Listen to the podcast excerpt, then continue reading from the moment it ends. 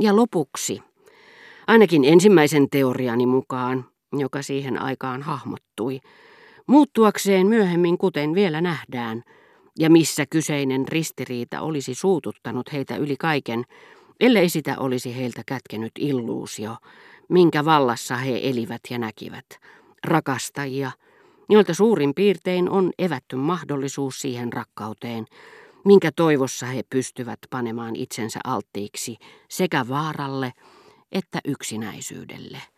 Koska he nimenomaan ihailevat miestä, missä ei ole mitään naisellista, miestä, joka ei ole homoseksuaalinen, eikä näin ollen voi heitä rakastaa, sillä seurauksella, että heidän viettinsä jäisi ikiajoiksi tyydyttämättä, elleivät he voisi rahalla ostaa oikeita miehiä.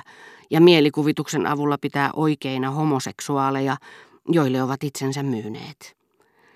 Ei muuta kunniaa kuin kyseenalainen, vapautta kuin väliaikainen, kunnes rikos tulee ilmi. Ei asemaa kuin epävakainen niin kuin runoilijalla, jota vielä eilen kaikissa Lontoon salongeissa juhlittiin, seuraavana päivänä jo kaikista koloista häädettiin. Niin ettei hän enää pielusta löytänyt mille päänsä kallistaa, käänsipä hän vain jauhinkiviä kuin Samson – ja toisti hänen sanojaan, Les deux sexes mourront chacun de son côté. Kumpikin sukupuoli yksin kolkassaan kuolee.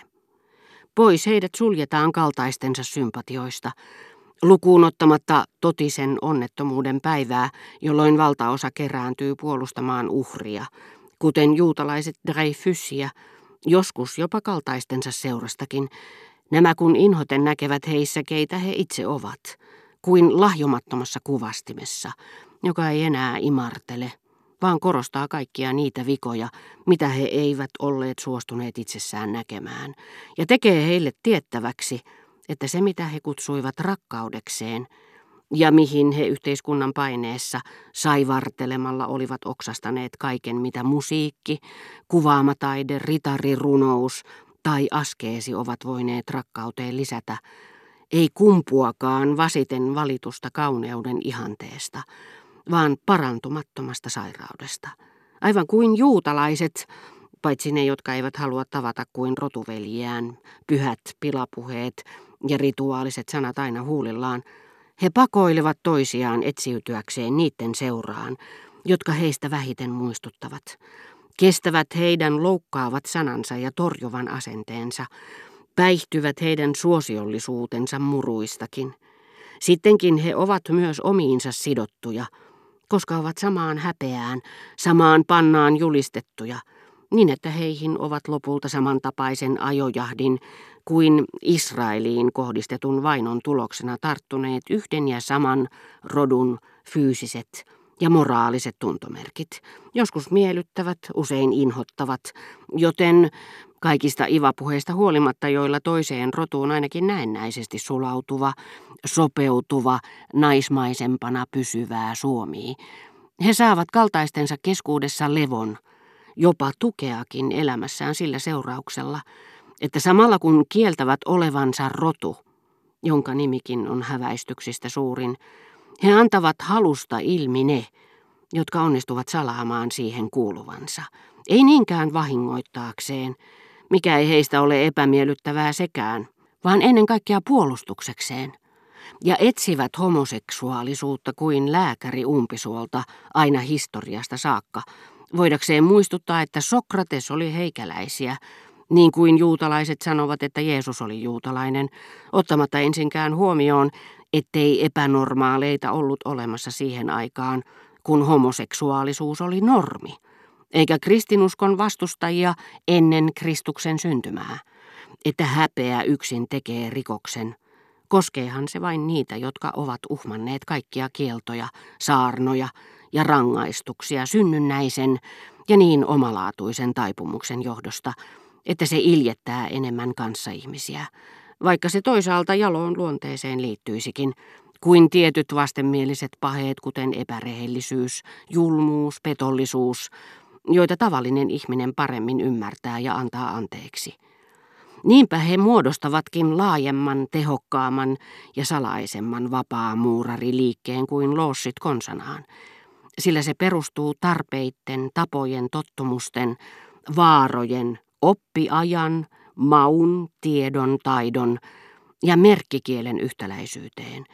Ja sen jäsenistä nekin, jotka eivät haluaisi tutustua toisiinsa, tunnistavat toisensa välittömästi luonnollisista tai sovituista tahallisista tai tahattomista merkeistä, joista kerjäläinen vaistoaa kaltaisensa ruhtinaassa, jonka vaunujen oven hän juuri on avannut. Isä tyttärensä sulhasessa, mies, joka halusi parantua, ripittäytyä tai puolustautua siinä lääkärissä, papissa, asianajajassa, jota hän on tullut tapaamaan. He ovat salaisuutensa vankeja, mutta samalla tietoisia salaisuuksista, joista muulla ihmiskunnalla ei ole aavistustakaan. Mistä taas johtuu, että mitä uskomattomimmat seikkailuromaanit vaikuttavat heistä uskottavilta. Sillä heidän romanttisen epäjohdonmukaisessa elämässään suurlähettiläs veljeilee rangaistusvangin kanssa ja aristokraattisen kasvatuksen vapauttama ruhtinas menee suoraan herttuattaren luota pitämään neuvoa katupojan kanssa, mitä pikkuporvari ei tekisi. He ovat inhimillisen yhteisön syrjitty, mutta tärkeä osa, jota etsitään sieltä, missä sitä ei ole, joka leventelee röyhkeästi ja rankaisematta siellä, missä sen olemassaoloa ei arvata. Yhteisö, jonka jäseniä löytyy kaikkialta, kansankeskuudesta, armeijasta, kirkosta, vankilasta, valtaistuimelta, joka elää tai jonka jäsenistä ainakin suuri osa elää toista rotua olevien miesten houkuttelevassa ja vaarallisessa läheisyydessä, provosoi heitä, puhuu tahallaan paheestaan, mutta niin kuin puhuisi toisen paheesta, leikkii leikkiä, joka voi kestää vuosikausia, kunnes sitten eräänä päivänä skandaali on valmis ja pedot syövät kesyttäjänsä.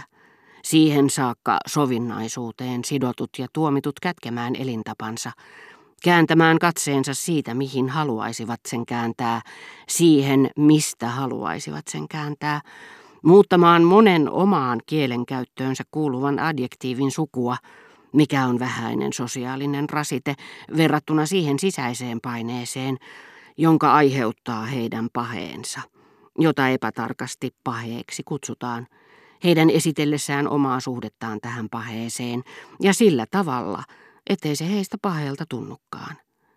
Mutta jotkut käytännöllisemmät ja kiireisemmät eivät itse ehdi käydä toreilla eikä turuilla, eikä heillä ole varaa hyljeksiä yhteistyötä, joka voi yksinkertaistaa heidän elämänsä ja auttaa voittamaan aikaa. Niinpä heillä onkin kaksi tuttava piiriä, joista toiseen kuuluu yksinomaan heidän kaltaisiaan henkilöitä.